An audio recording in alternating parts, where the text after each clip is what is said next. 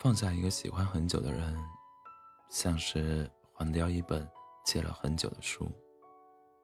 长篇小说，并被告知不能再借，又没找到在哪儿买。但是那些情节，你还会回想一遍、两遍、无数遍。一会儿这几个情节清晰，一会儿那几个情节凸显，像是跃出水面的鱼。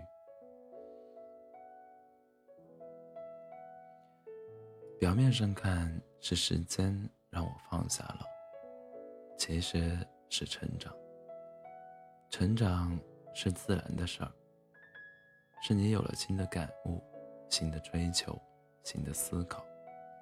你发现，放得下、放不下一个人，也只是生活里很小的一部分，不用揪着他，让他放着在那里就好，反正。总会不见的。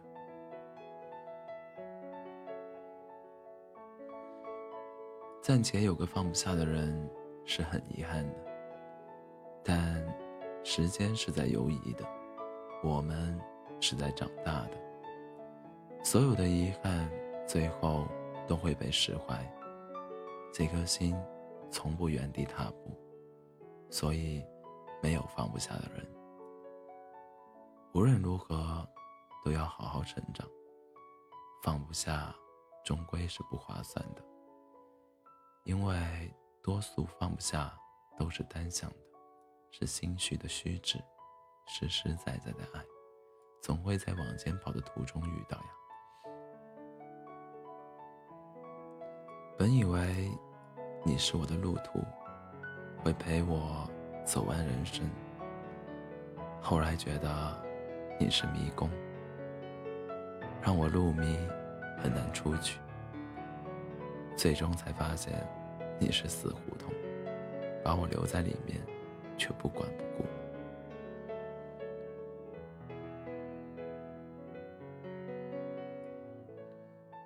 忽然想问你一些有关秋天的事，比如桂花的花期是多少天？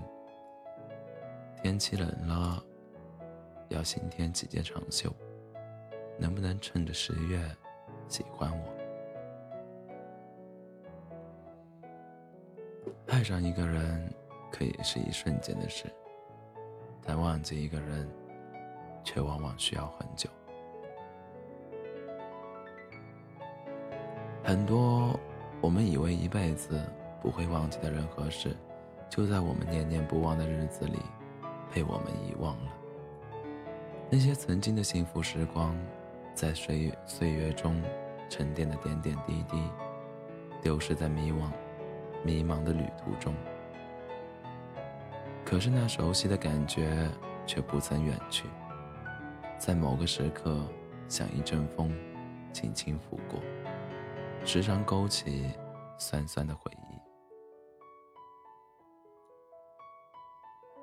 在隆冬，我终于知道，我身上。有一个不可战胜的夏天。